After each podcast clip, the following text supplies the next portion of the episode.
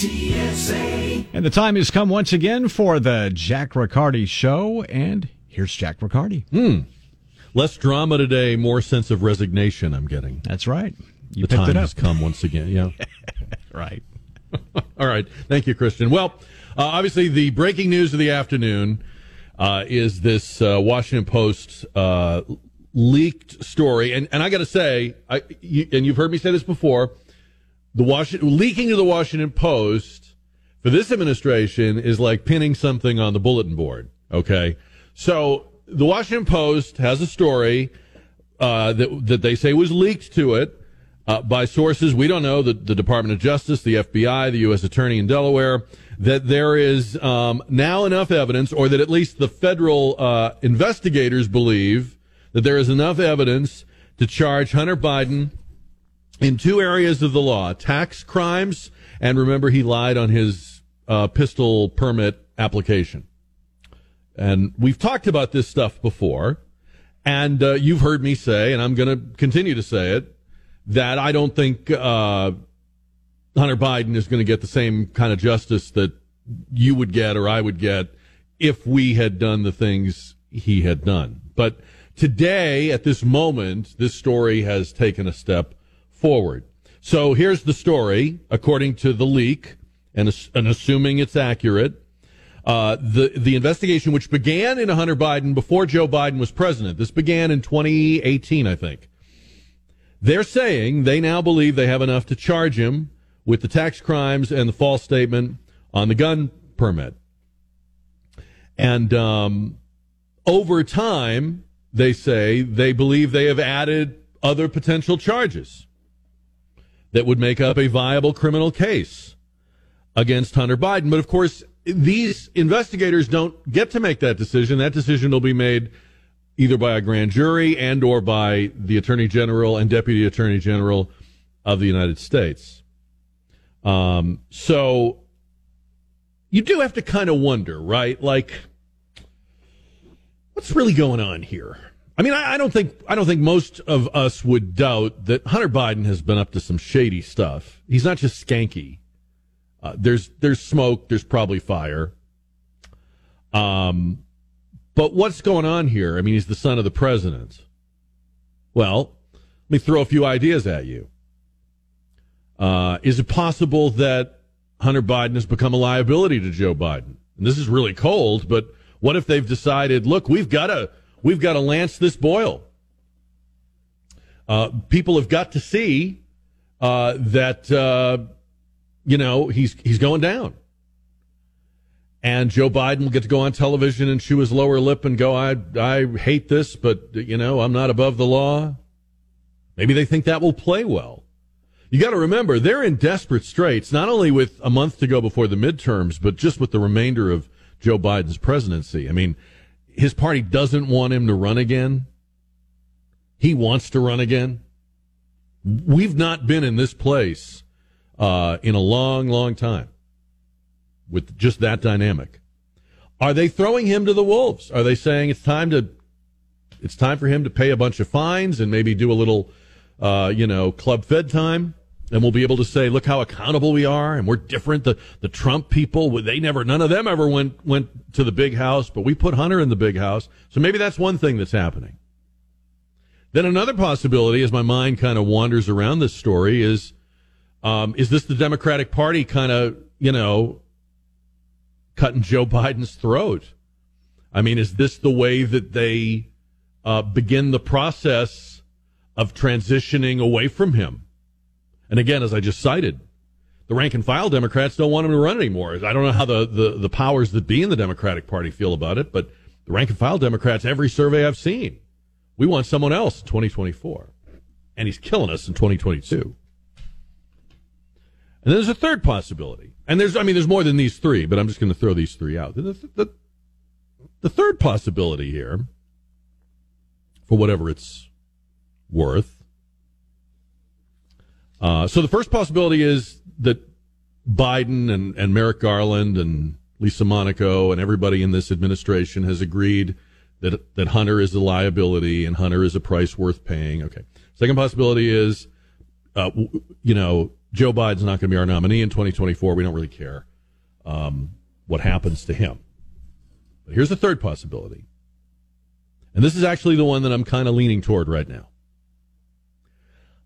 I'm thinking that they're thinking that this doesn't move the needle with voters. We've talked a lot lately about how when people have made up their mind on the issue or issues that matter most to them, I mean, look at this guy Fetterman running away with the Senate race in Pennsylvania. I mean, can you can anybody be looking at him and saying he's definitely the better man? They're just voting for him because that's the th- those are the issues.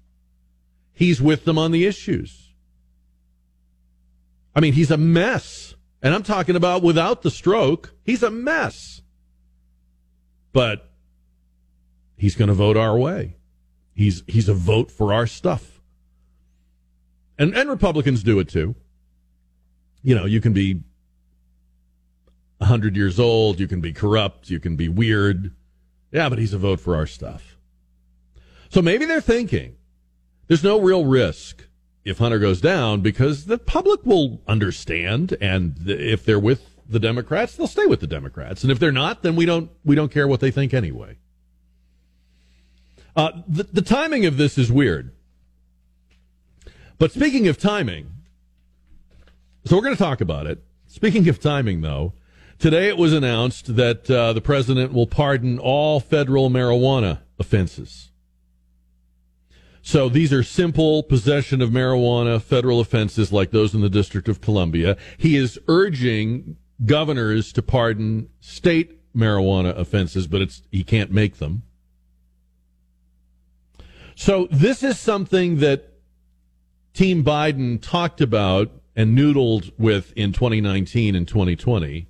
And he had to say stuff like this when he was running against a bunch of much younger, uh, you know, rivals I don't know where his head is really at. If you look at his Senate record, he doesn't seem likely to be a guy that would want to end the war on crime. He seems like he'd be a big cheerleader for the, for, I mean, the war on drugs. He seems like he'd be a, a real big war on drugs guy.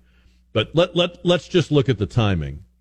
I think there's going to be something like this every day between now and election day. Something that is overtly trying to buy the loyalty, buy the affection, buy the attention of younger voters hey, you know, the man is getting off your back.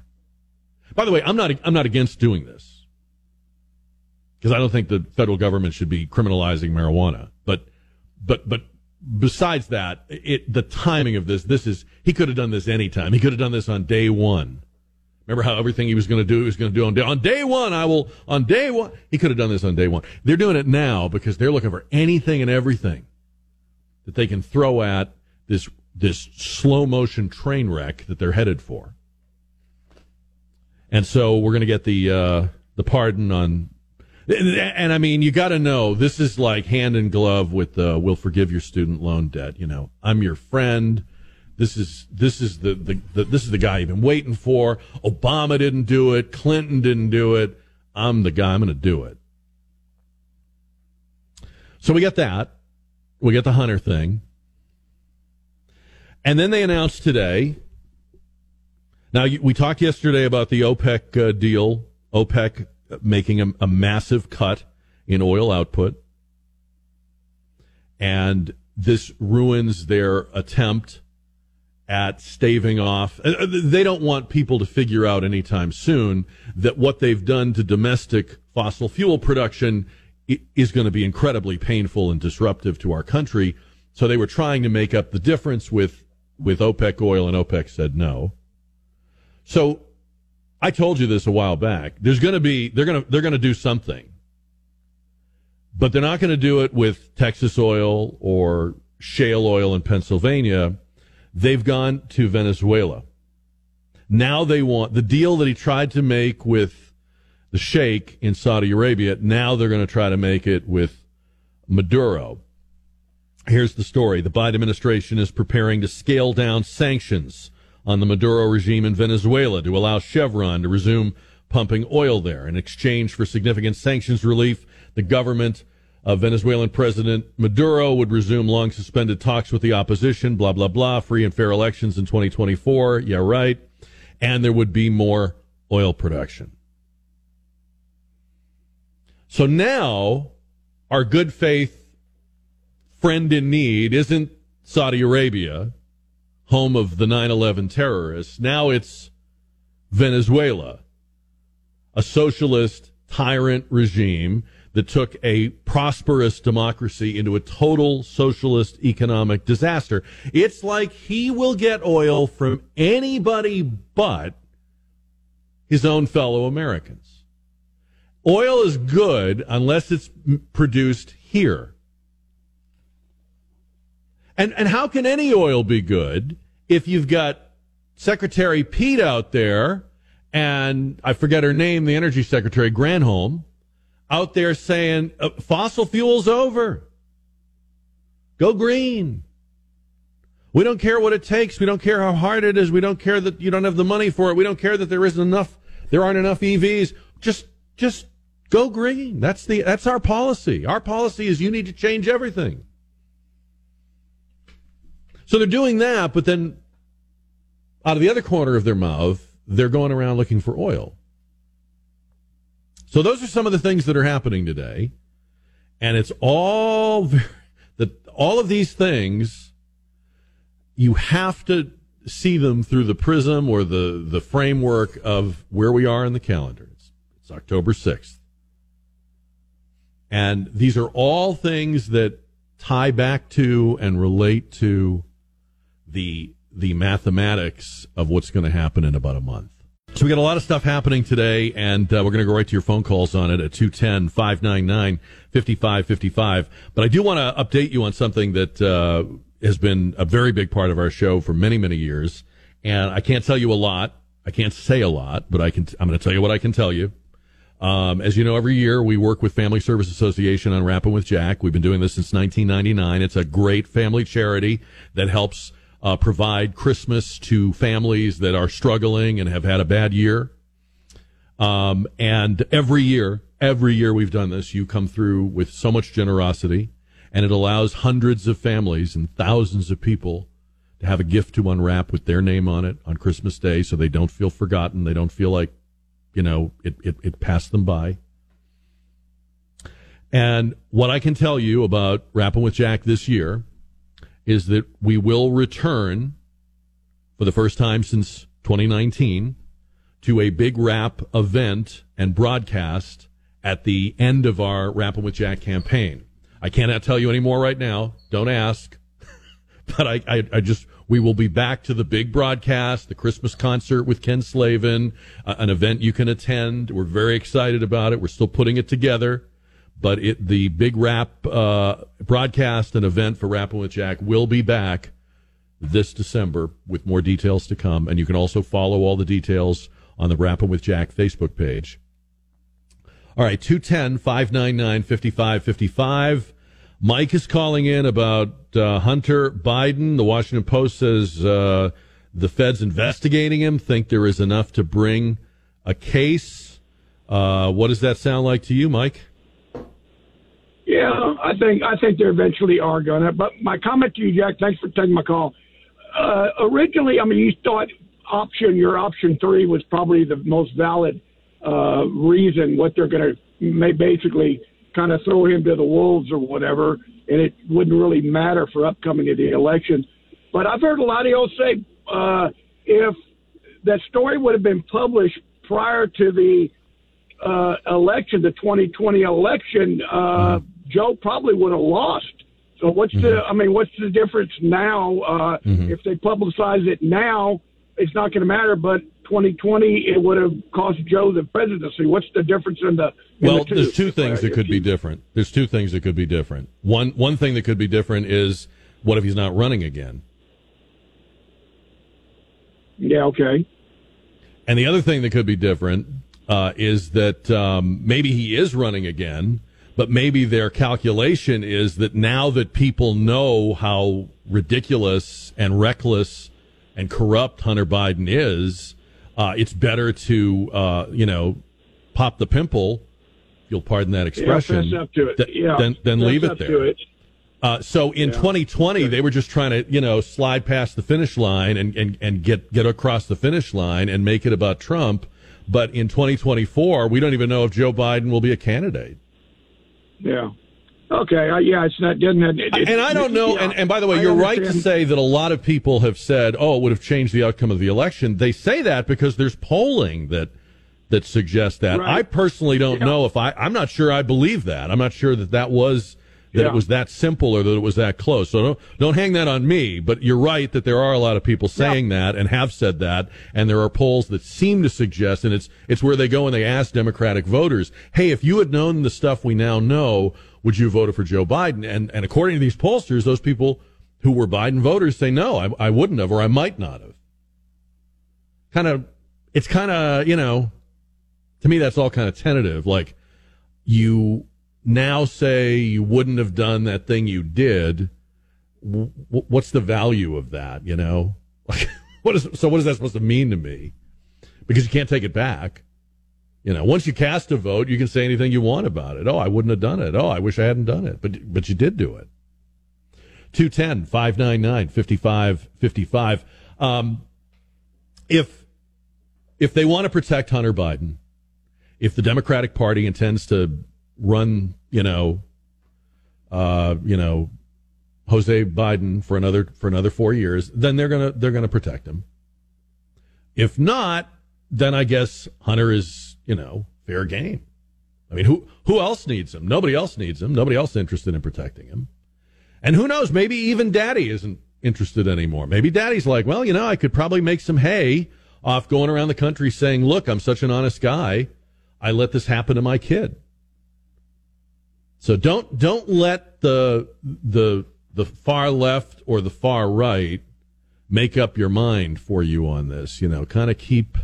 I would just keep an open mind. There's a lot of moving parts to this. There's a lot of pieces to this.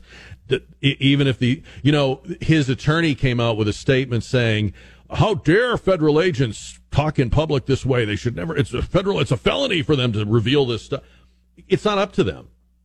They can say, we think we have enough for a case. It's not up to them. Of course, it was up to them when it came to, uh, when it came to, uh, uh, Trump, but ordinarily it is not up to them. And you'll hear a lot of legal experts in the coming days walk you through, and they can do it better than I can. Uh, this has to be signed off by, uh, a deputy attorney general or really the attorney general. Um, there may or may not be a bill from the grand jury. We know there was a Hunter Biden grand jury. We know that they wrapped up their work sometime this year. Um, by the way, they wrapped up their work sometime this year, but today we get the leak. It's, you know, it's like, uh, what's going on here?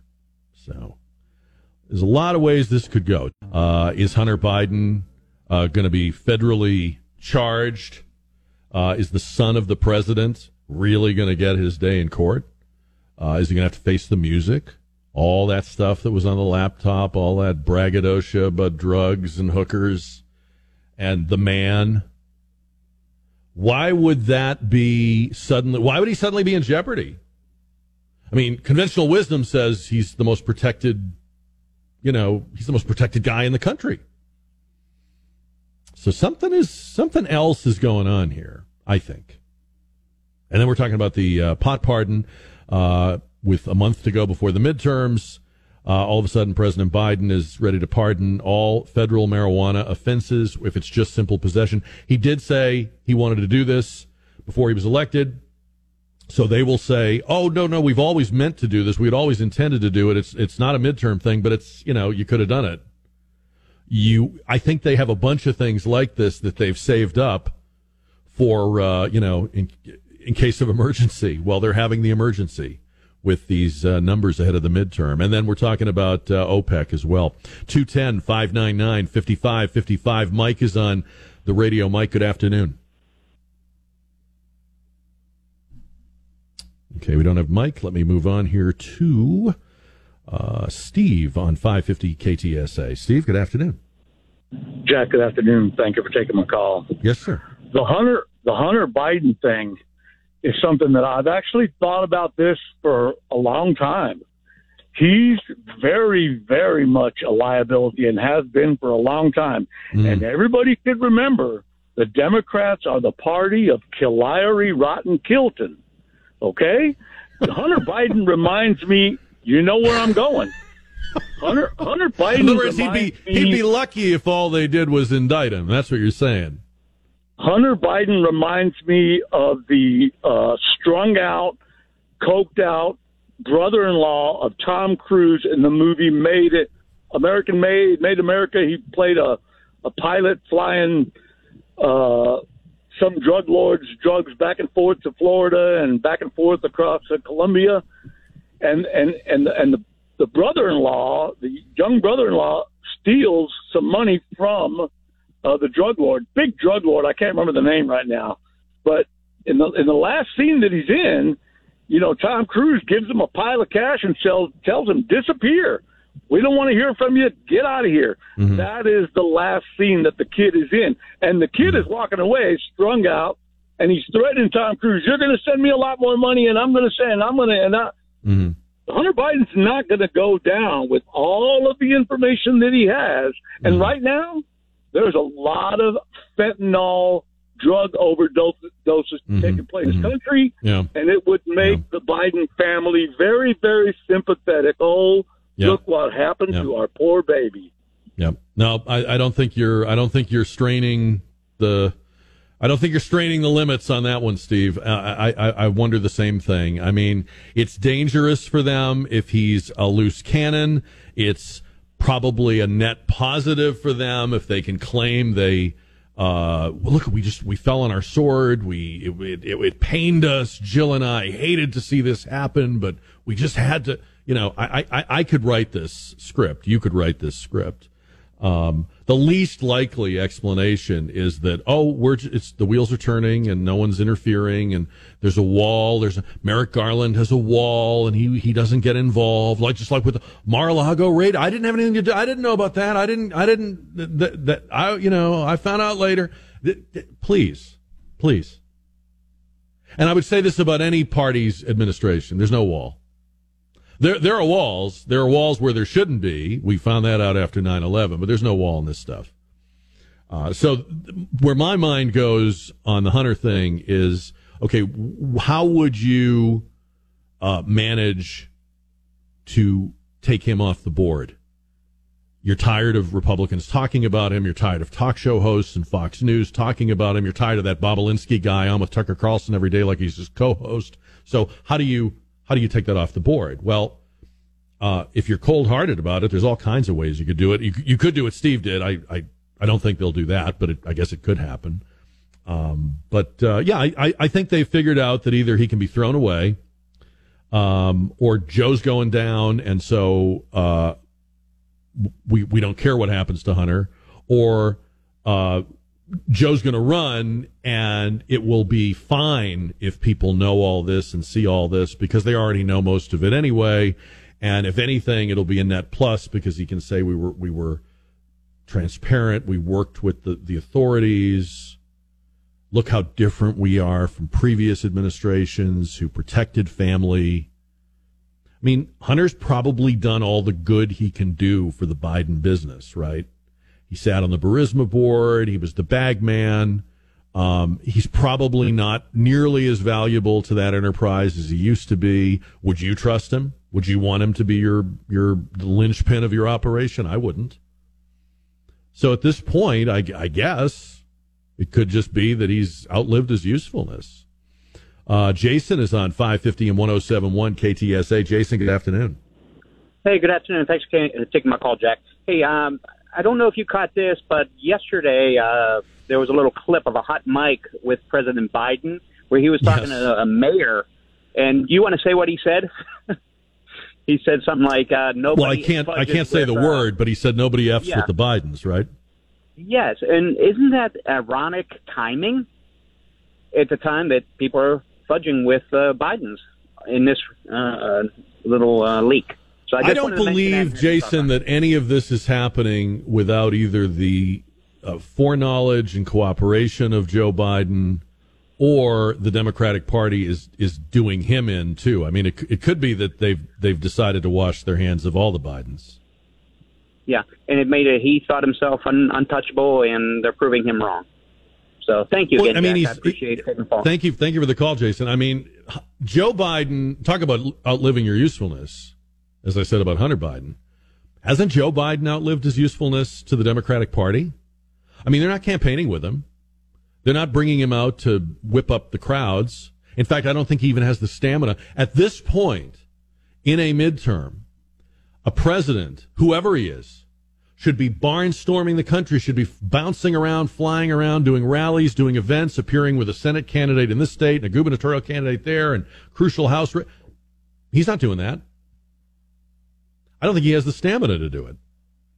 I don't think they can keep him on, on point every few days he has to go to Delaware and have his blood changed out or whatever the hell goes on there. But meanwhile, his usefulness to the Democratic Party was 2020.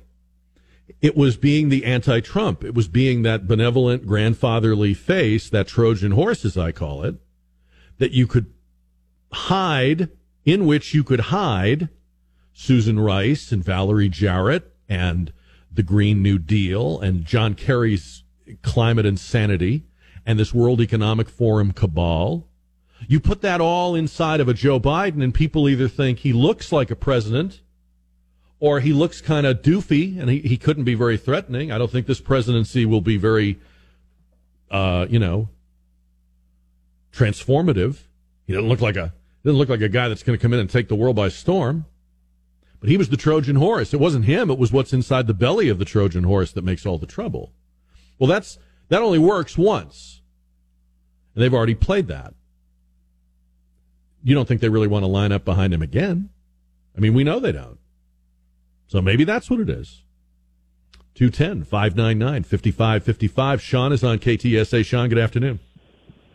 Hi, good afternoon, Jack. Appreciate you taking my call.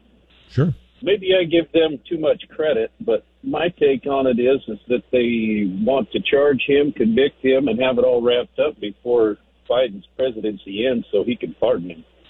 Hmm. Yeah. Yeah. Although, what would be the point? Uh, I, am not saying you're wrong, Sean, but let me just push back a little, and just to be a devil's advocate, okay? Um, what would be the point of going through all that if you're then going to pardon him?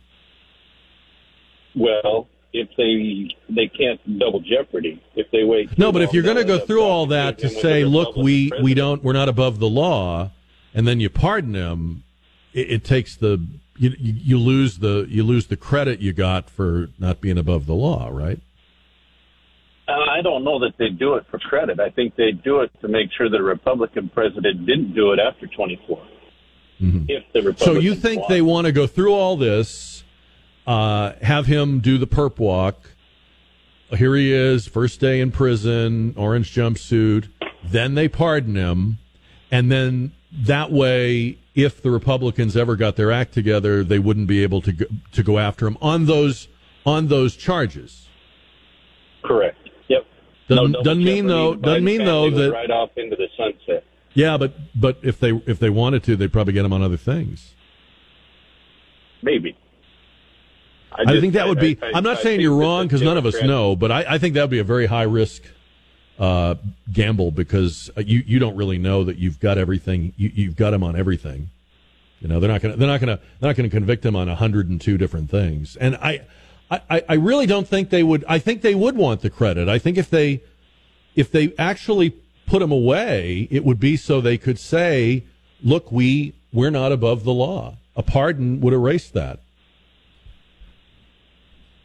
I, I understand what you're saying. You're looking at it from the standpoint of protecting him, but I don't think they're interested in protecting him.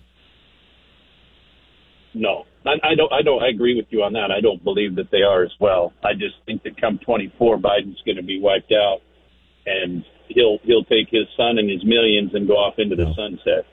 Yeah, yeah. No, I, I mean that could be. That could very well be. Um, and like and, and like we said, his son has done for him uh, thank you, Sean. Pretty much uh, all all the things that that he's ever going to be able to do for him. I mean, the guy's a wreck. And when you when you look at that stuff that Bobulinski has, and and um, all of the Air Force Two trips, uh, to, to like places like Beijing and so forth. That was not the guy we have now. This guy's a this guy's a total mess, and now too many people know are, are, are on to him. You know, he's he was under the radar back then. He's not under the radar anymore. Uh, federal agents believe they have enough evidence to charge Hunter Biden, says the Washington Post on their website. Um, he has been under investigation since 2018. There was a grand jury. Uh, they were looking at a few different areas taxes, lying on a firearm application. Um, the U.S. attorney in Delaware was held over from the Trump administration because he was in the middle of this. His name is David Weiss. You're going to be hearing that name a lot. Uh, so they held him over. Whereas in most other jurisdictions, uh, a new administration appoints its new U.S. attorneys. And um, the Washington Post is saying Weiss now has to decide, but really, really, this is a decision that will be made at the Justice Department. So it'll be made by people who were appointed by Biden.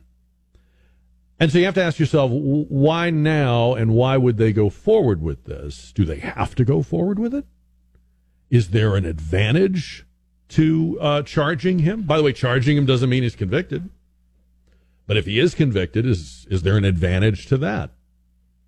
If he's convicted, does he does he pay a fine, which we know they can easily afford to pay, or does he do some time in a club fed institution? And and then and then what's the advantage political advantage or gamesmanship if all of that does happen. And that's a lot of ifs, right? 210 599 5555. And Keith is on KTSA. Hi, Keith.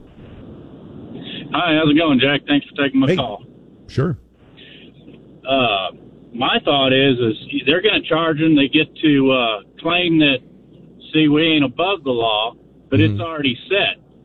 He ain't going to do a jury trial. It's going to be done by judge, and he'll walk just like Hillary's always gotten away with, and Bill. Well, Hillary didn't go on trial.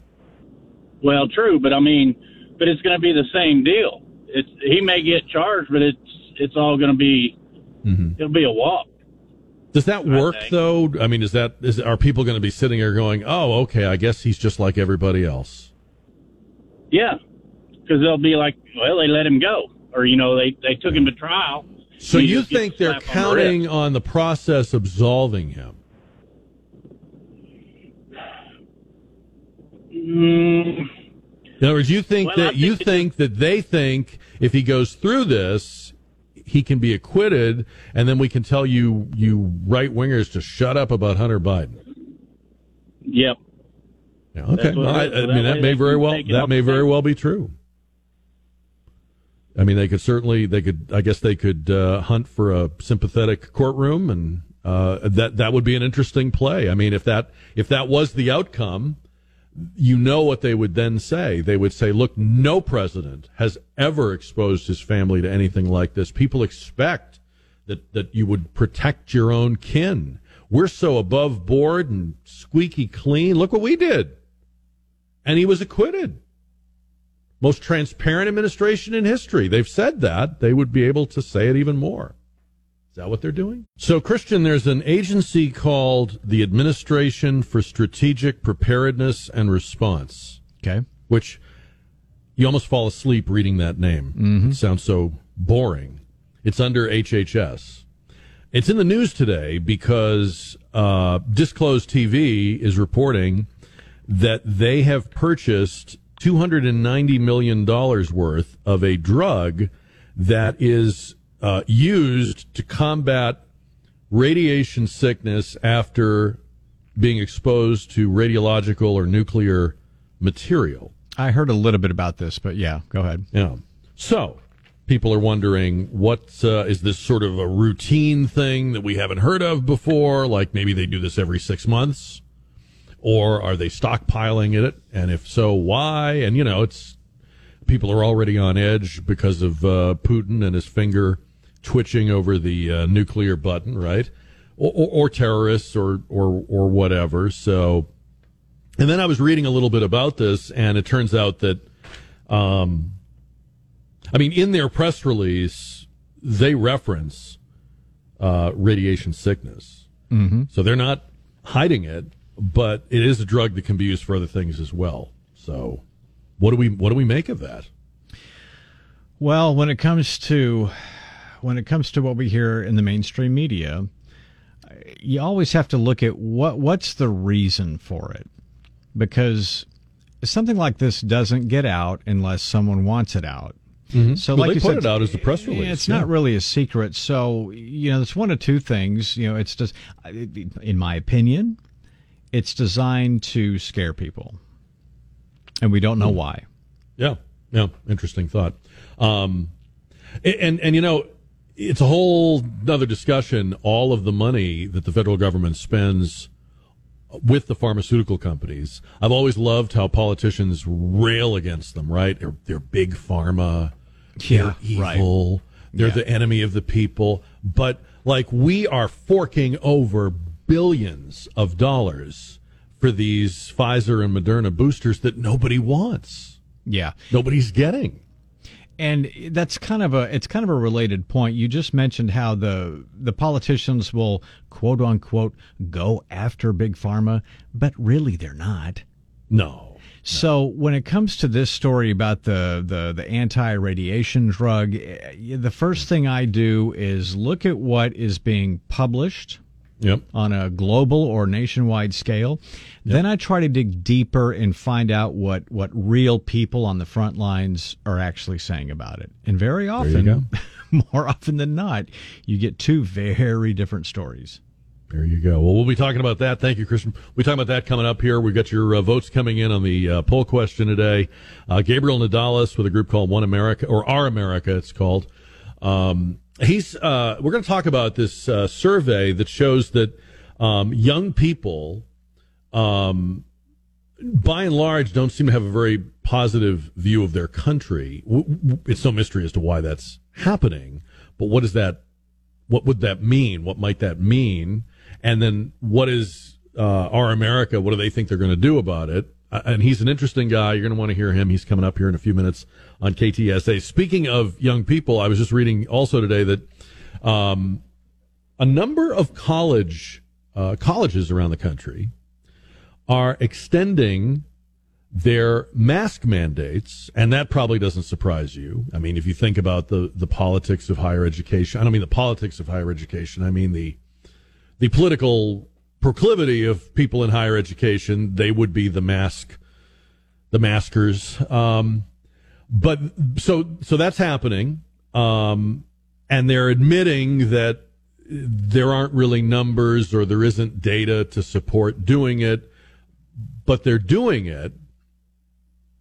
And then I read uh, about and and I don't know if you're familiar with this. Amherst College is a very very very crunchy granola hippie liberal liberal arts school uh, in Massachusetts. Amherst College is going to put masks up to a vote.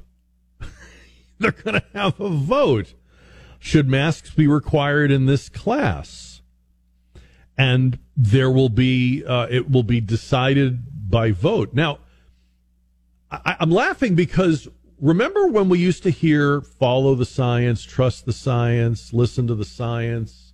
Remember when you were a science denier if you expressed an opinion? If something is science, how can you put it up for a vote? That's a, this would be like putting gravity up for a vote or putting is the earth round up for a vote or you know what I mean? It's it's it is hilarious to me that this is what we've come to so you have colleges mandating it all over the place. But then you have this one college saying, well, you know what we're going to do? We're going to have a vote. And the, the, the game is up. I mean, you know, this isn't science anymore. This isn't data driven anymore. We were talking about the, uh, the boosters. Um, they're buying billions of dollars worth. They're just sitting there. There's frantic advertising on television. I don't know if you've seen all the public service ads. I don't even know if there really are public service ads. I think they might be paid uh, ads because they seem to say in the ad that they are ads for Moderna or ads for Pfizer, and they're they're promoting and pushing get your boosters, but people aren't doing it. So I guess people are kind of voting in that way too, right? We're voting with our feet. Um, the the the ability to move people, the ability to just wiggle their finger and everybody straps on a mask or lines up for a jab is changing. Don't think they're going to give up. They're just going to switch up. Uh, we're announcing today that Wrapping with Jack 2022 will return with a big wrap event and broadcast in December. Uh, for the first time since 2019, our annual campaign to support Family Service Association of San Antonio, which has been, uh, which you've responded to beautifully every year we've done it, uh, going back to 99. Uh, we're we're bringing back the the big show, the Christmas concert with Ken Slavin and his band, the event where people come and they bring gifts and we wrap them and you bring the kids and we have a great big time and we put all of that on the radio. That will happen in December. We've got a new location and a date that we will be announcing very soon. Follow Wrapping with Jack on Facebook for more details. All right, so our next guest has been with us before. Gabriel Nadales is a national co-director of Our America. Uh, he also is a former Antifa activist. He told that story the last time he was with us and has written a book about it called Behind the Black Mask My Time as an Antifa Activist. He's back on our KTSA Kinetico Quality Water Softeners Newsmaker line. And Gabriel, good afternoon. Hey, how are you? Thanks for having me back on. So I wanted to ask you. Um, uh, I know you, you, there was a, a, great story about what you're doing in the in the Washington Times. Um, why don't I ask you a little bit about um, what is the attitude toward concepts like patriotism, toward um, ex- American exceptionalism, and even potentially the attitude toward, uh, you know, defending one's country if it came to that among the group that you that you all work with, which is Gen Z and, and millennials, because obviously it goes without saying that younger Americans have had a different experience. They've had a different kind of education. They've they've marinated in a different kind of pop culture about this country than somebody my age. I'm Generation X. So what where where are the people that your group works with on those kinds of issues? Well, let me tell you uh, real quick. If you were to go on like CNN, MSNBC, or some of these like mainstream websites, you would think that the vast majority of Americans hate America. Like right, every single time right. that you kind of see these things, they always sensationalize them. But we've done our research and we know that the vast majority of Americans support America. Just to break down a couple of numbers for you, I mean, um, 80% of Hispanic people think that America is great. 76% of Black African American uh, people think that it, it, again that America is great, and this includes 71% of parents under the age of 40. And what you often have in the media, they like to have they have this big megaphone, this minority and view of the world. And just to give you another example, for um, the Black Lives Matter movement enjoys about 81 or 83 percent of support from all Americans, and particularly from African Americans. But if you ask African Americans whether they support their number one stance, which is defunding the police, well, 81 percent of black Americans actually support the level of police they have or they want more. So what we have here is like this this uh, idea that the vast majority of Americans hate America, but when we actually talk to real regular Americans, they actually support us quite a bit. Now, I believe you, but I want to push back a little bit because I think about young people like, you know, my daughter's age, she's a teenager and, and college students. You're in a group maybe you're hanging out or you're out somewhere and you start talking about politics. If there is somebody, you know, going off on um, one world government, uh, railing against capitalism, the banking system is rigged. It might be, you might be right that four out of five people at that table uh, aren't buying it, but you might also find that they keep their mouth shut, right? Like they don't want to the, the person that has the most radical point of view is probably doing the most spouting off, is what I'm thinking. That's exactly right. I mean, let me give you an example of my niece. She's 15, 10th grade, you know. She's definitely not conservative or by any means of the imagination, but she sometimes sees some of these people who are so out there, getting into like trouble, getting into fights on the street, you know, breaking, creating chaos, and she just thinks it's laughable. She makes jokes about cancel culture, and like you would think that uh, that would actually Gen Z would be uh, would not want to touch that. They would be super sensitive. But again, the mainstream media likes to highlight that radical minority of people because it's interesting, you know. The vast majority of Americans just want to live life mm-hmm. and be happy, but unfortunately, that's not a news story. So it often gets forgotten. So what do you do? What does our America do to make those young people at that table or in that conversation who feel like, well, maybe I'm the only one that thinks we need police, or I'm the only one that, that thinks capitalism is a good thing. What do you, what do you, what can you do for them?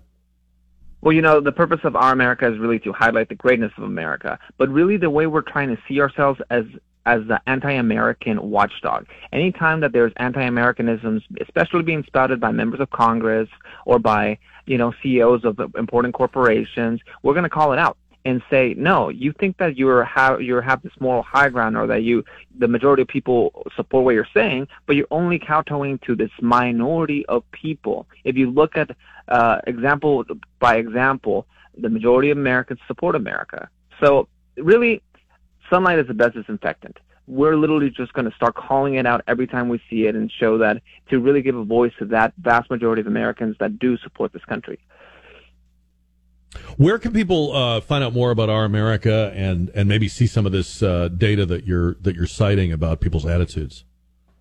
Sure. I mean, if people want to go check out uh, some of the data that we provided, the Washington Times article that we that was just published about us, it, those are some of the numbers that they checked out. Um, as far as our website, it's called joinouramerica.org. That's joinouramerica.org. And you know, we just really want people to be part of this movement because, you know, the vast majority of Americans already agree with us. It's about really giving them that opportunity to speak out for their beliefs. Yeah, I, I think this is a big a big challenge because I, I, agree with you that there are a lot of uh, people of all ages whose heart is in the right place, but if they think they're the only one, or they don't feel, I've heard I've heard people say this many times. I wanted to speak up, but I don't feel like I have the ammo, or I don't know enough to, you know, this other loudmouth Marxist or whatever seemed to have all the answers, and I didn't feel like I could, you know, debate back. Um, we need to figure out how to equip people to hold their own in a conversation like that. No, and you know something that's funny because a lot of times some of these like really radical beliefs don't ever get challenged. When you start challenging them, asking questions, all of a sudden mm-hmm. you stump a lot of really radical mm-hmm. beliefs. And again, mm-hmm all we have to do is call it out and show the majority of Americans actually support the uh, yeah. being pro-American. And it's it's it's kind of funny because it's so easy, but it's just going to take a long time for people to really get involved because it's kind of the bystander effect. You know, nobody wants to do it until that one first person does it, and then it's just a snowball effect. Yeah, no, I, people don't want to feel alone.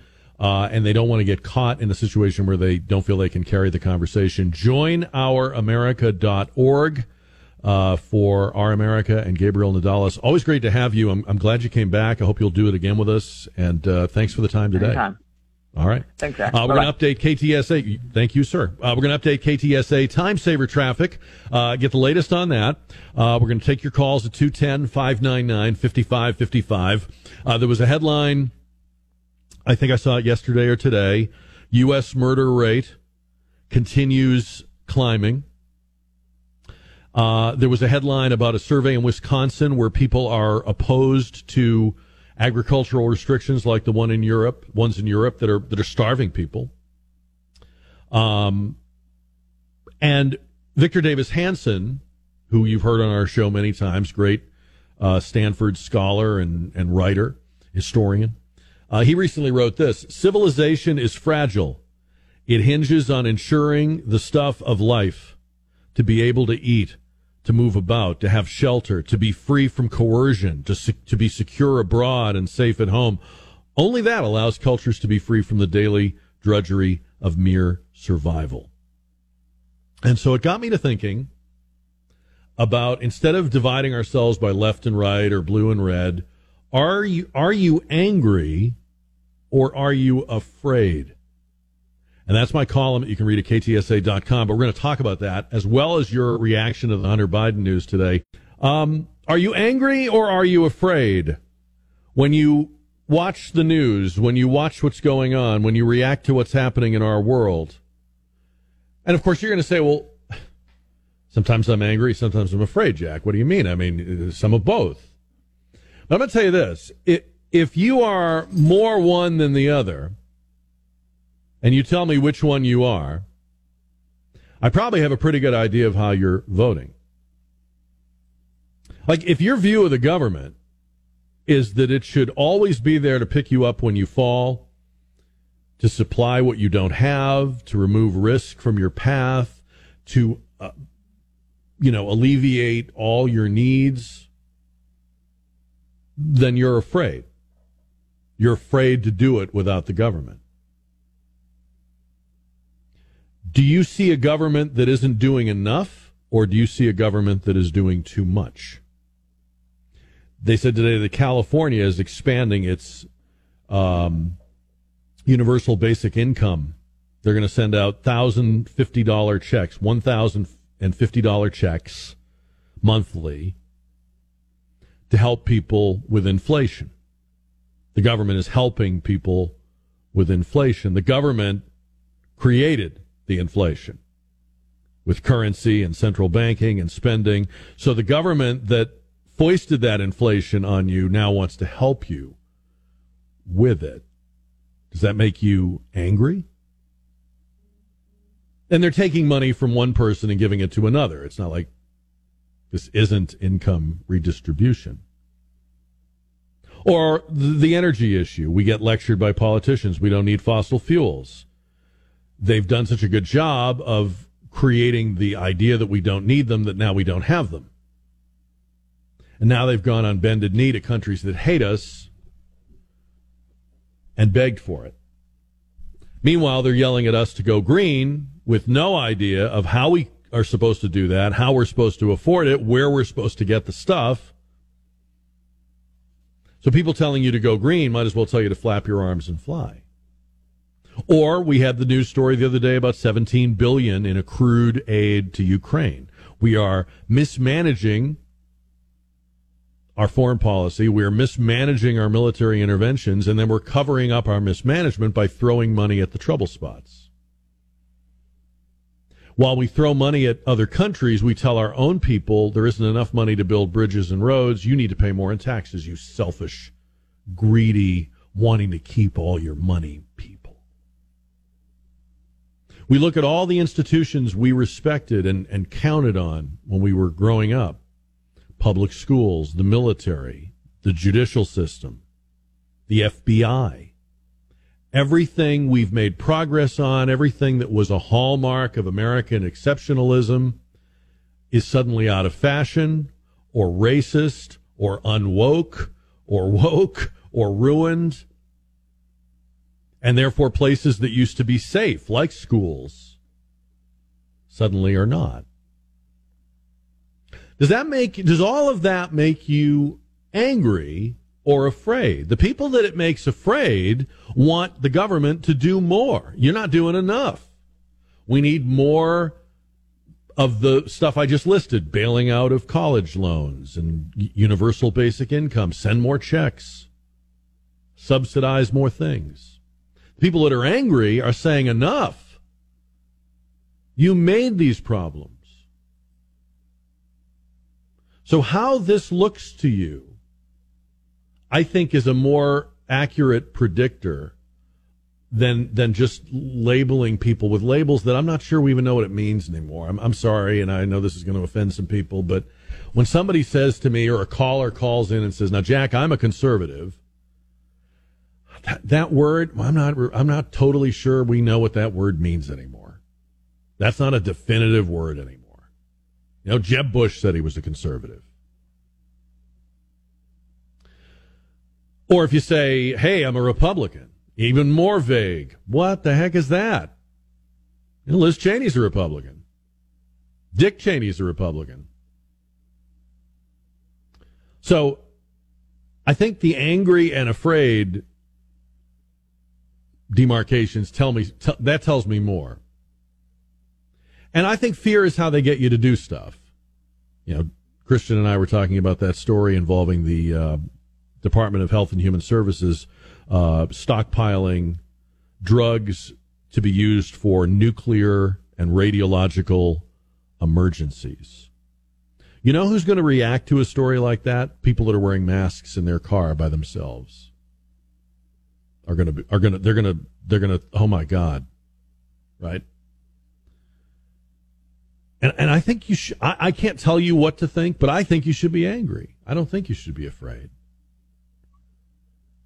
I think you should be angry at people that took things you were justly proud of and transformed them and made them lesser versions of what they used to be. How did our military get to where it's having pronoun workshops?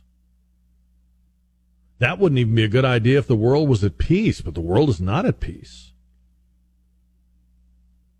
So, what do you think? 210 599 5555. Civilization looks pretty fragile. Does that make you afraid or does that make you angry? 210 599 5555. Angel is on KTSA. Angel, good afternoon.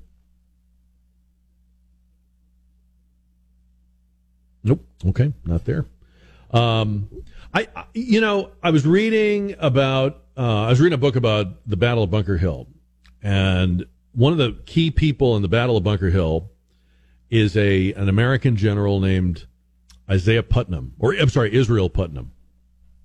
He was he was one of George Washington's most trusted uh, generals, but he was the opposite of George Washington. He was where George Washington was tall and wealthy and aloof and sort of, you know, blue blood. Putnam was a tavern owner. He was about five and a half feet tall. He was burly. He was kind of chubby. He was loud. He didn't write very well. He didn't speak very well. Uh, by that I mean eloquently. But General Putnam's great strength was that his men loved him. And he would fight amongst his troops. He would be right there in the ramparts. He would be right there in the thick of it. Always. He didn't lead from behind. He didn't lead from headquarters. He was with and amongst the fighting. And, um, and, and, and he survived. He lived to a ripe old age. But, but he exemplified how we got this country in the first place. Not to take away from George Washington, of course, but we, we, we are a country founded by people who didn't get scared, they got mad. And you, you know your history, right? The, the founders originally were demanding their rights as British citizens. They weren't demanding independence. That was the that was their last resort. That's what they defaulted to. But what they spent the longest time on, this is why we had, you know, Benjamin Franklin in London for years. What they spent the longest time on was just trying to be recognized and get their rights as British citizens in a British colony. That's what they wanted. They were they were happy to stay under the rule of the of the British crown if they were accorded what they believed were their rights. They got mad when that was slapped down, when that was denied, when that was mocked.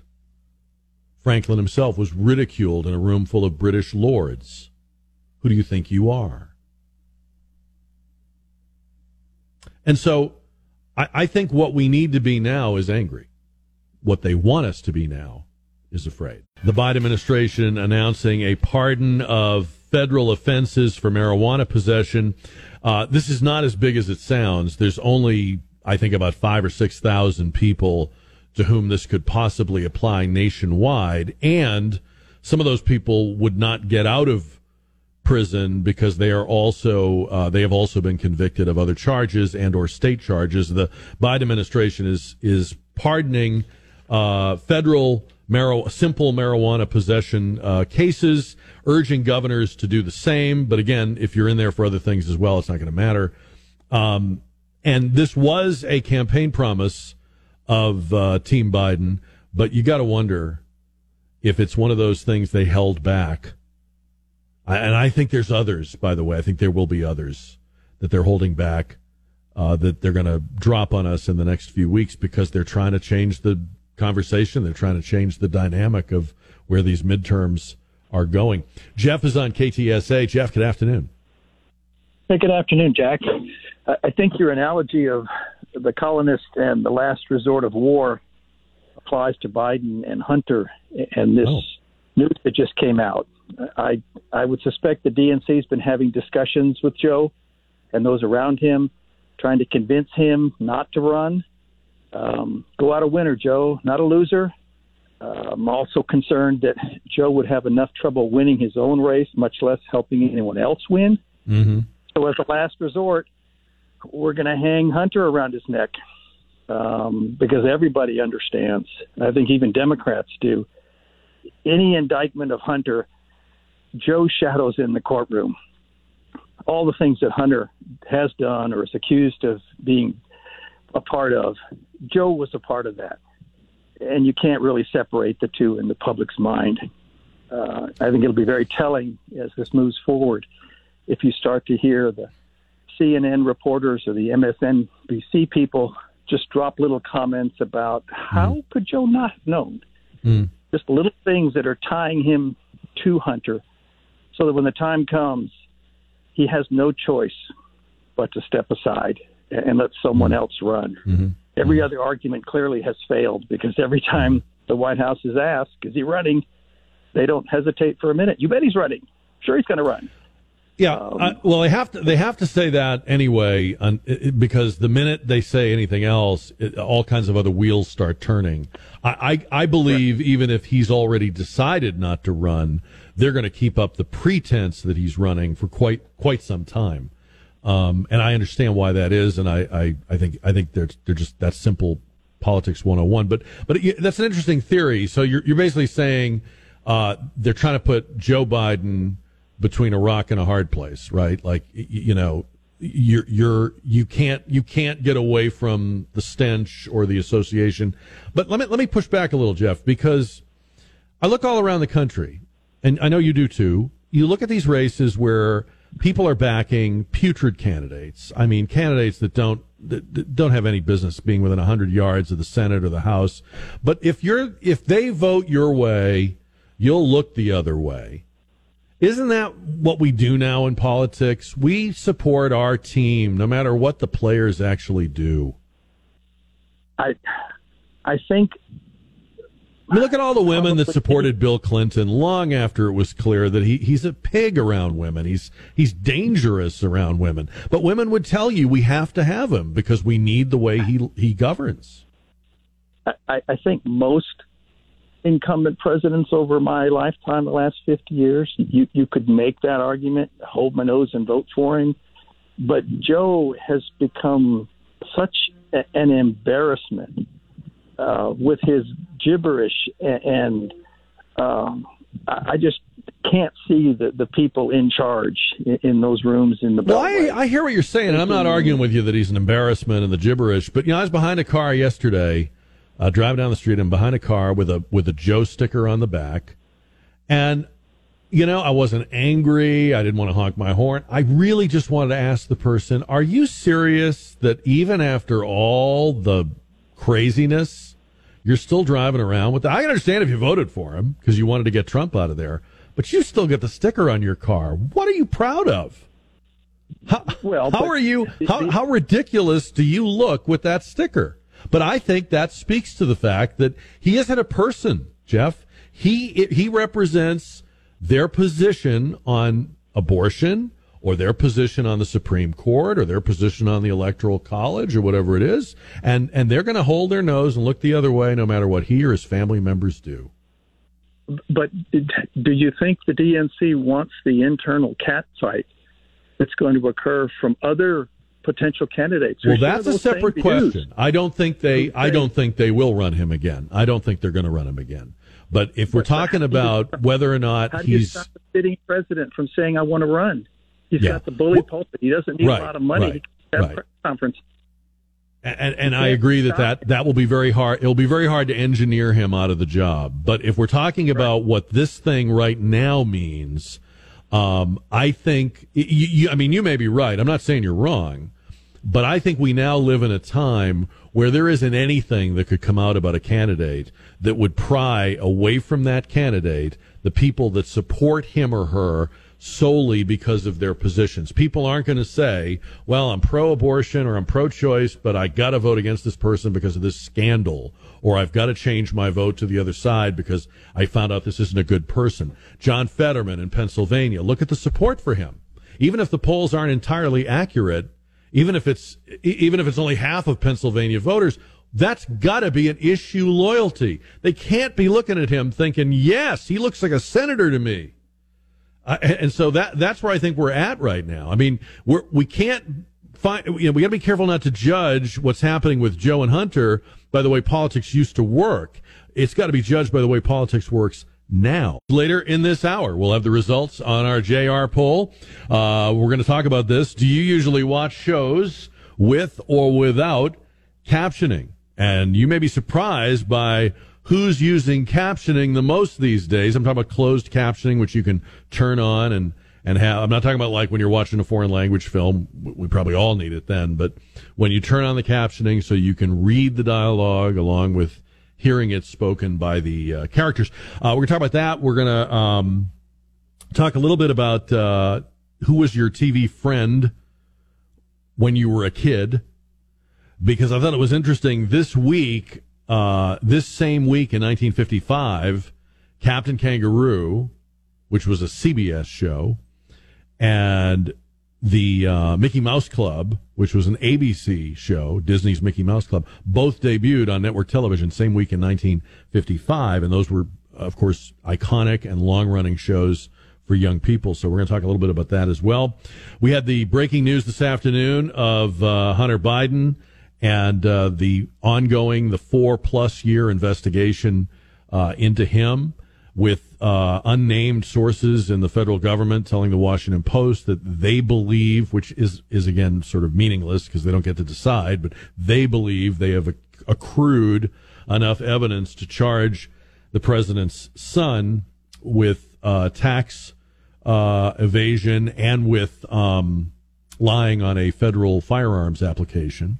So we got that. We've got the pardon for uh, federal marijuana possession. And uh, we've been kind of talking a little bit about uh, our politics and how we sort ourselves out. Are you angry or are you afraid? 210 599 5555. Sam is on the radio on KTSA. Sam, good afternoon. How you doing, Jack? Uh, I want to Hey, first Sam. of all, I want to thank you for everything you do and say, and I wanted to comment on your question about angry or afraid. Yeah. I'm outright uh, angry at my government. I'm not afraid of it. The last time I was afraid of my of my government, I wound up spending a year in Vietnam. Yeah. And ever since then, when I got there, I found out how much lies our government was telling us. Mm-hmm. And it has not stopped since. It's getting worse and worse and worse. And no matter who's in office, whether Republican or Democrat or liberal or conservative, we still wind up with a whole bunch of lies. Mm-hmm. That if you remember back in those times during the Vietnam War, a crooked president that we had by the name of Nixon, he did say something that made a lot of sense, and it should work today. He said that the silent majority needs to speak up. Right. And why is our, the majority of Americans being silent? Because they're afraid of their government, and that is wrong. It it always and it always should be we the people, not we the government. Right. And as long as we're as long as we're afraid of the government, they have us in their pocket. Well, you said it really well. Uh, there's a famous saying: "Are we a people with a government, or a government with a people?" I think right now we're a government with a people, but we're supposed to be a people with a government. They're supposed. They're actually supposed to be worried about us, not the other way around, right? Exactly, exactly. Yeah. The, uh, the government is afraid of us. That's why they're using everything they can to uh, put people, uh, uh, you know, quiet people down and keep them not, from not speaking out the truth because they are afraid of the people.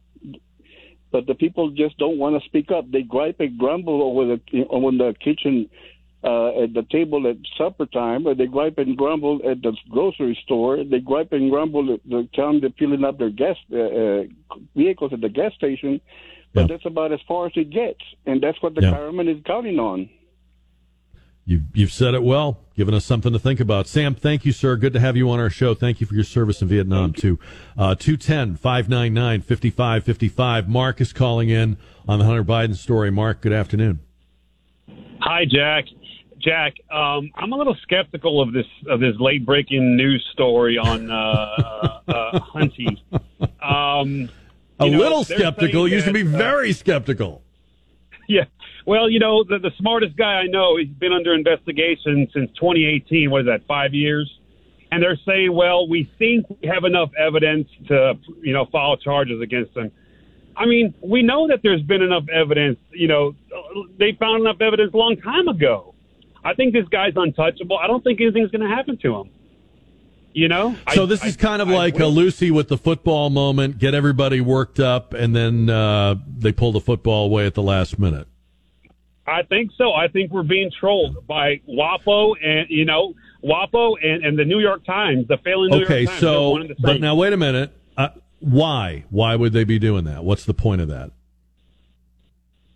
um, you know, I don't know. That's what I'm trying to figure out. Why? Why? Why? I don't know. I just don't trust them. Because you've already got a lot of people. You've already got a lot of people who have been con- been sold on and been convinced that the guy is is shifty and skanky and you know his own laptop is a is a is a total cell phone, a total self indictment. I've never seen anything like it. Uh, I mean, you know, it, it, it's it's like uh, it's like the Reader's Digest condensed version of crime. He's got everything on there, you know. Um, but um, if if you are right that we are being seduced into thinking that he, his day has come and he's he's going to finally this is all going to catch up with him, and then it doesn't. I, I would need to know well then who benefits from that because I think and I, I continue to think that Joe Biden is not good for another term. He's not even somebody they want to renominate and run again. I think they want to run Gavin Newsom. I think they know they're going to be running against either Trump or DeSantis and that he's a better matchup against either one of them. I, by the way, I don't think he is, but I think they believe that. And um, so one way to look at the Hunter Biden story is this is the takedown of of Joe. But then I say, well, wait a minute. Joe's own attorney general probably wouldn't be in cahoots against him. So then I'm thinking, well, maybe Joe believes that justice for Hunter, and, and let's remember, he's not going to be, he's not going to be on a chain gang somewhere. He either, he'll either get a suspended sentence, he'll get a fine, uh, he'll go to a club fed, you know, the whole, oh, he, he needs treatment, uh, you know, detox. Maybe Joe's strategy is I'm hanging on to this thing and I'm going to show people that we're transparent and we fall on our sword and we're not above the law. Maybe, maybe it's that. Um, I, I don't, I don't believe what I guess is what we're being asked to believe, which is that a U.S. attorney appointed by Trump, held over by Biden, is is just doing his job. That the the feds are unencumbered by politics; they're just doing their job. I mean, how can we believe that? How are we? After everything that's happened the last few years, how are we supposed to believe that? This is the federal government. This is the DOJ that investigates parents as domestic terrorists for going to school board meetings. This is the DOJ that hasn't found anybody guilty of anything against a pregnancy resource center. We talked about this yesterday with Susan Swift. Unless you were at J6, th- you've done nothing. They're not interested in you. But all of a sudden, they're like Efrem Zimbalist Jr. on the FBI series? No. No, no. So that's where my mind has gone on this.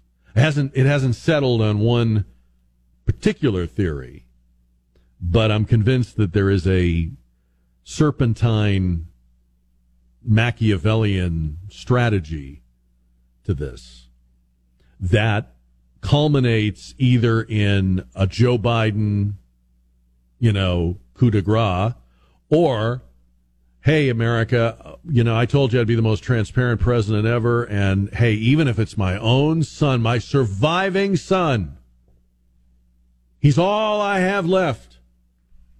Um, I can't protect him. Look at me.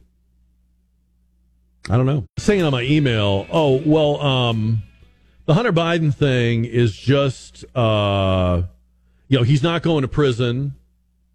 Um, and, uh, you know, it's a, it, it's not going to happen because, because daddy will pardon him. Okay. But they wouldn't arrange that so that daddy could pardon him. That is political poison. Even if Joe Biden is never running for anything again but the bathroom, the Democrats would be stuck with a putrid issue of the Hunter pardon. That means that their new candidate would be asked about it everywhere. That means that their candidates down ballot would be asked with it everywhere. I, I, I lived through this when Ford pardoned Nixon. It haunted the Republicans. It, they didn't all do it. One guy did it, but it was it was hung around all of their necks. So I don't believe if you want to convince me of your of your theory, you know, your plot, it's got to have some other it's got to go more places than just they uh they they convict him of something and then they pardon him and everybody walks away because you don't. You don't. And I'm still thinking that this really has more to do with the Democratic Party and its establishment being done with Biden. The Bidens. I mean, think about it. He's not, he's not adding any value. He's not helping them. They are having to explain him. They are carrying him. He carried them across the finish line in 2020. He was their Trojan horse. But now he can't be that and stripped of that and without COVID to keep him in the basement, he's got to be out there mumbling and muttering and saying stuff and chewing the scenery. They need to move on from that. 210 599 5555. Rob is on the radio. Rob, good evening. Good evening, Jack. First time caller, long time listener, big fan. Hey, you said Oh, that you. Uh, you couldn't figure out uh, in your mind what they would benefit from this. And to me, it's pretty obvious.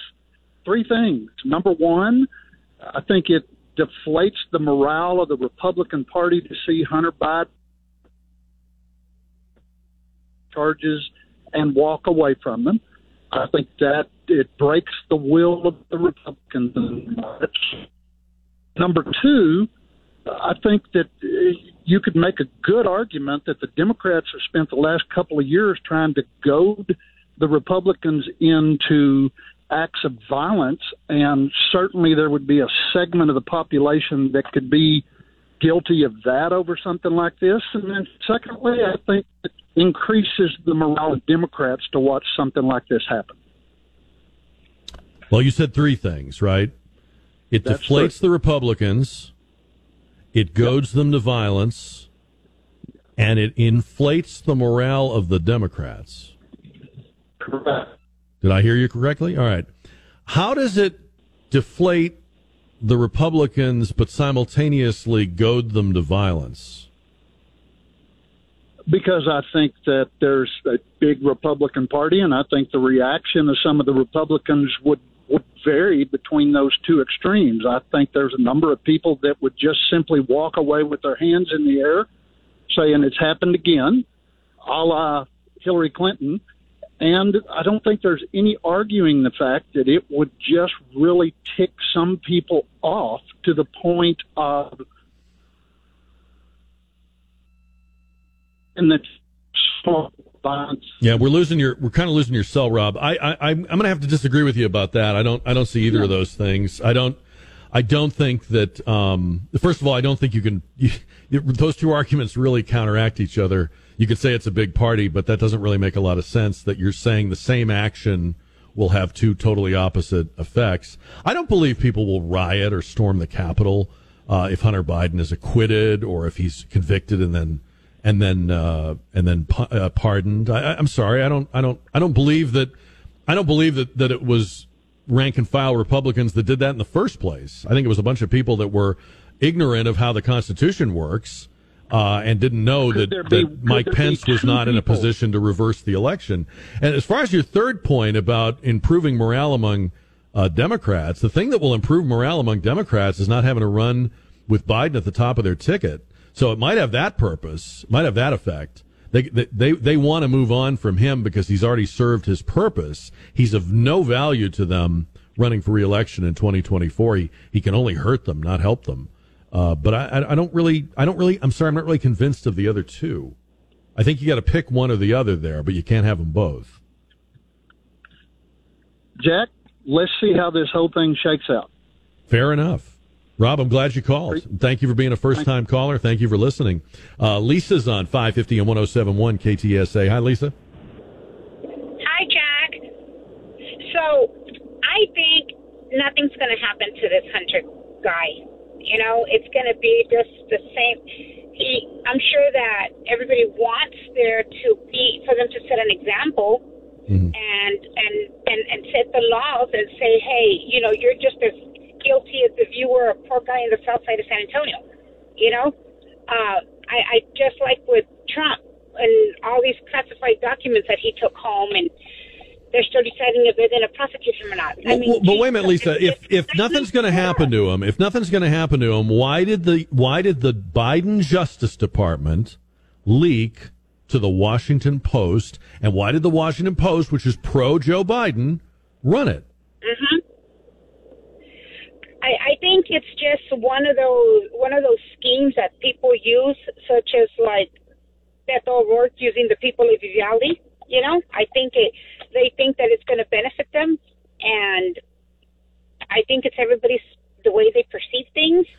Uh, I guess they're just What if it's a chance. whistleblower in the FBI? What we know there are whistleblowers coming out of the FBI about other stuff like the uh, investigations into these uh, parents and the uh, pregnancy resource centers.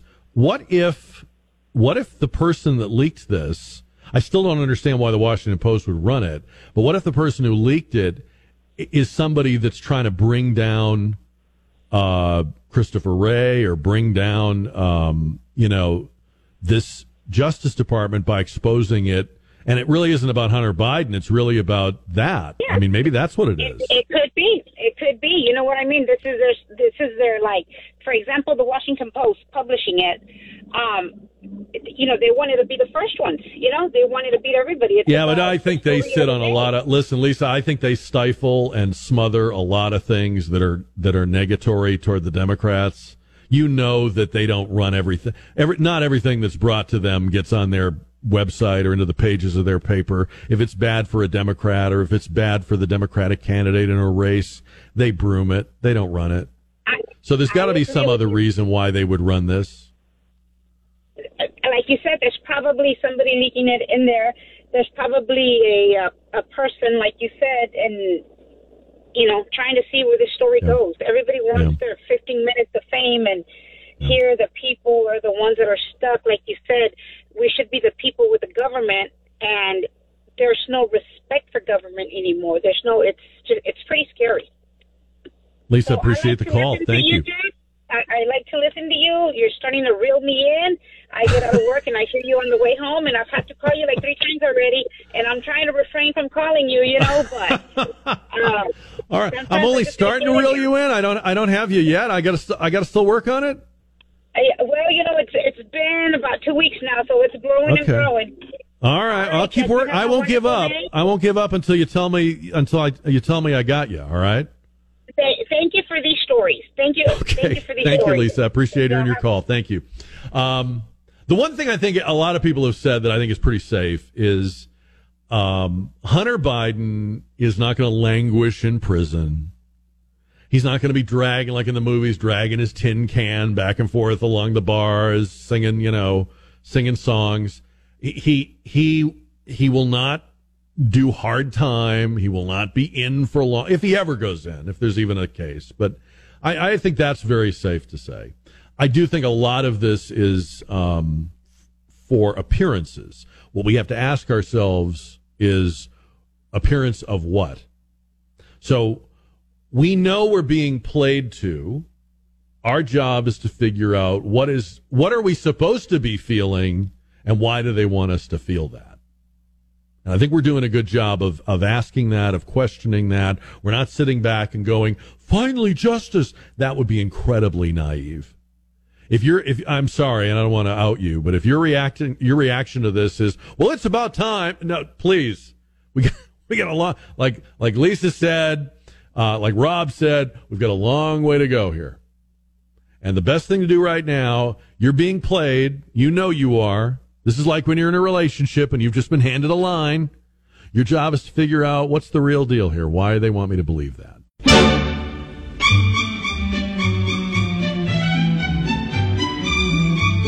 Well, there it is. That's the theme music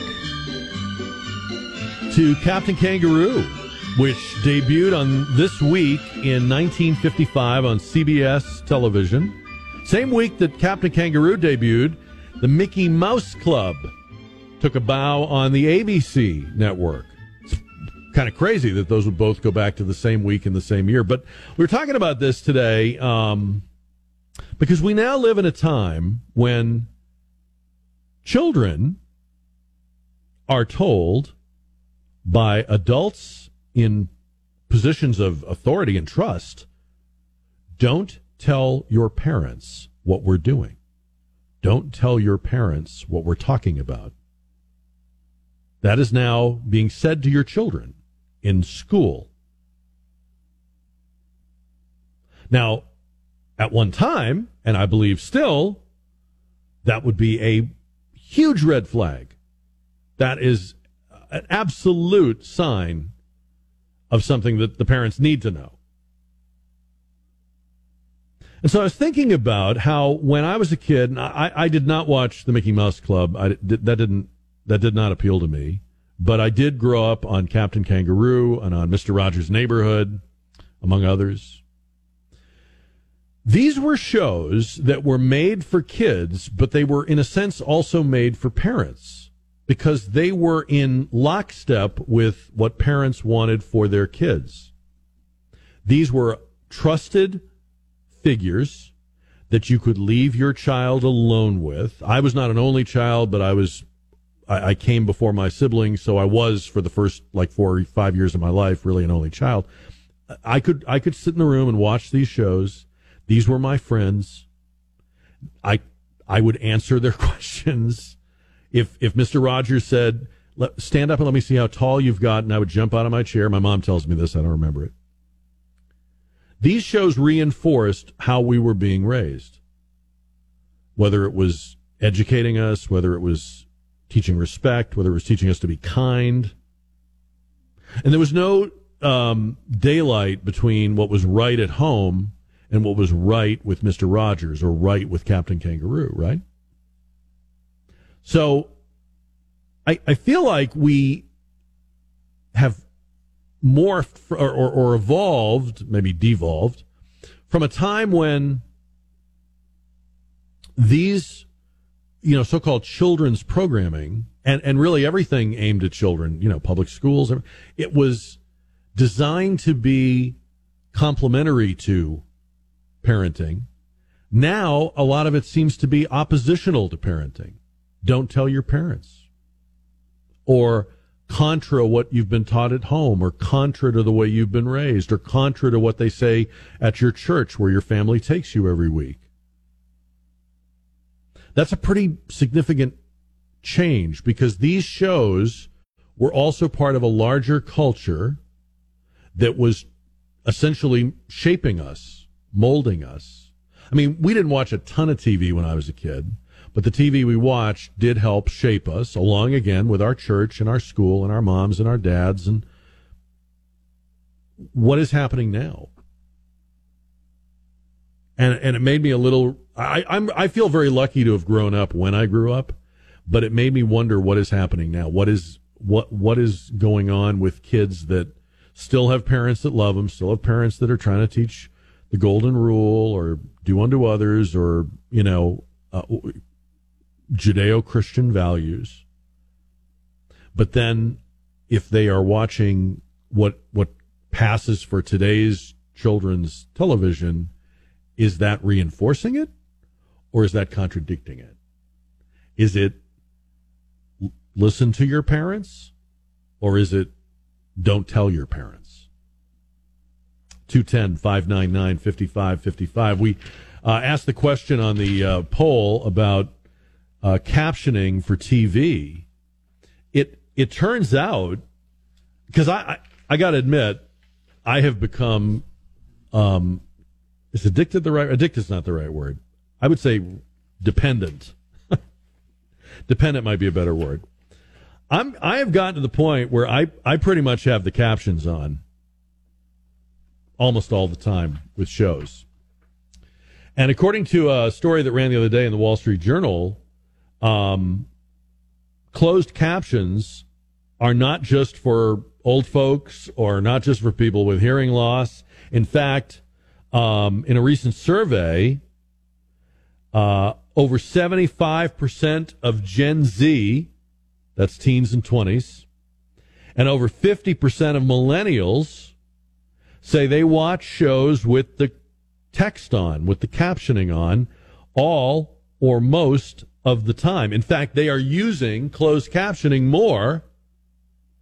Like a higher percentage of young viewers are using closed captioning than the folks you would think, which would be maybe people that are having hearing loss or have a hearing aid or, you know, what have you. So that made me feel better because I wondered why I was literally unable to watch shows without it. And um, I was telling myself, well, these characters mutter. it's not my fault. It's their fault. They're muttering. Like, what do I want them to do? Be operatic? Uh, but I was telling myself, uh, you know, it's it's not me, it's it's them. But apparently, um, everybody's doing it. Everybody's using it. I don't think there's anything wrong with it. Um, and, um, you know, I don't think you need to wean yourself off of it. I, I, to me, it enhances the enjoyment of the of the program. Um, so people are turning on the captions, and the younger viewers are using them more than the older viewers. Uh, 210 599 5555. We're going to see how you voted on that poll question. Uh, Diana's on KTSA. Hi, Diana. Hey, I just wanted to kind of do an addendum to what you said about supporting the family's values when we were growing up. For let let's say that one of my parents uh, was not a, a great role model in many ways, but watching those movies, watching Father Knows Best and Leave It to Beaver or mm. whatever, you saw modeled what yep. a good parent looked like. So even if yep. yours wasn't, you you you had something that was a good example of what it should be, and that's what you grew up looking for, that's even if it's point. missing at home. Yeah. Anyway, thanks for your comments. I'm. It's it's been inch by inch that that, that we've lost this, and it's sad. And I think it kind of started with things like. Um, oh, what was it? Uh, I want to say that the guy that was such a bigot we all laughed at in the 60s, Archie Bunker, that kind of thing where they started just make tearing down dads and making them all look fools and stupid and foolish. And well, you know, that's a just, you said a lot right there. There's a whole another conversation you could have about how parents are per- portrayed more and more as idiots um, yeah. on sitcoms and in movies. But but to your point about showing you how things can be if that's not how they are where you are is a great, great point, Diana. Thank you for making that. I, I mentioned the other day when we were talking about the actor Tony Dow, who played uh, Beaver's older brother Wally on Leave It to Beaver. Now that that show was before my time. I came along; it was in reruns, so we saw it, but we were, I wasn't seeing it as a first run show. When we would watch that show, I didn't realize this at the time. I realized it many, many, many years later. That's how I learned how to be an older brother. Because how do you learn to be an older brother? if you're the oldest in your family, like I was, you don't have anybody to model that on. And you don't model it on your dad or your mom because they're not siblings. I realized when I looked back that Tony Dow's character gave me some insights into how I was to take care of and and the kind of you know joshing but protective thing you do with a younger brother. I'm not saying I was him or I was good at it. I probably wasn't, but I asked you on the JR poll today. Do you uh, watch? Do you usually watch shows with or without captioning? I was glad to find out I'm not the only one doing this. I, I to me, using the captioning always felt a little bit like I was, you know, parking in a handicap spot that I didn't have a right to be in. I, I know it's not the same because you're not using it up or taking somebody else's captioning, but I, I, I was always like, why do I do this? I really shouldn't need it, but I sort of do better with it. And it turns out that a, the the majority of people watching television are now, if captions are available, they're using them. And that's what we found on our poll tonight. We asked you uh, the question 54% say they usually watch with captions, 46% usually watch without. Uh, I mentioned this uh, earlier, and I'm not trying to be coy, but um, we do have, and we will soon have more to say about it. We are very happy to announce that Wrapping with Jack this year the campaign we do for Family Service Association will include, at its conclusion in early December, uh, an event where you'll be invited to come, bring presents, wrap presents, listen to Ken Slavin and his band, sing Christmas songs. So the way we've always done it until the pandemic, we are going to be able to do it again. We'll be at a new location that we've never been at before, and we'll be finalizing that and announcing that soon. And you can always follow Wrapping with Jack on Facebook. It has its own page. And we post updates there, but I'll also keep you posted here uh, on the radio. So, um, very excited about that. We, we are currently, what's currently our focus is the Raul Jimenez Radiothon. You can give to that right now. You don't have to wait for Radiothon Friday. You can give right now at ktsa.com, and I hope you will. As, and, and then once that is in the books, we'll be focusing uh, a lot on Family Service Association and helping these families. And I know you'll come through because you do every year, and we appreciate it. I never take it for granted. I always say we start with zero dollars, uh, but we always get there. And I know you're going to help us get there this year. And then when we get there, we'll get to have the the part that, let's be honest, feels right. Feels like now it's Christmas season. Uh, the big wrap event, and we'll tell you more about it as we get closer. By the way, speaking of the website, ktsa.com, if you miss a show, if you missed part of this show, if you find it's easier to listen in the morning or listen on weekends or later on at night, there are full episode podcasts of our show available. Usually takes a couple of hours for the current show to populate to the website, but if you want to see whole or listen to whole show episodes, go to the on demand page at ktsa.com. It's right up at the top. Pull down the on demand tab at ktsa.com. See you back here live at 4 tomorrow. and We'll have the dish at 6.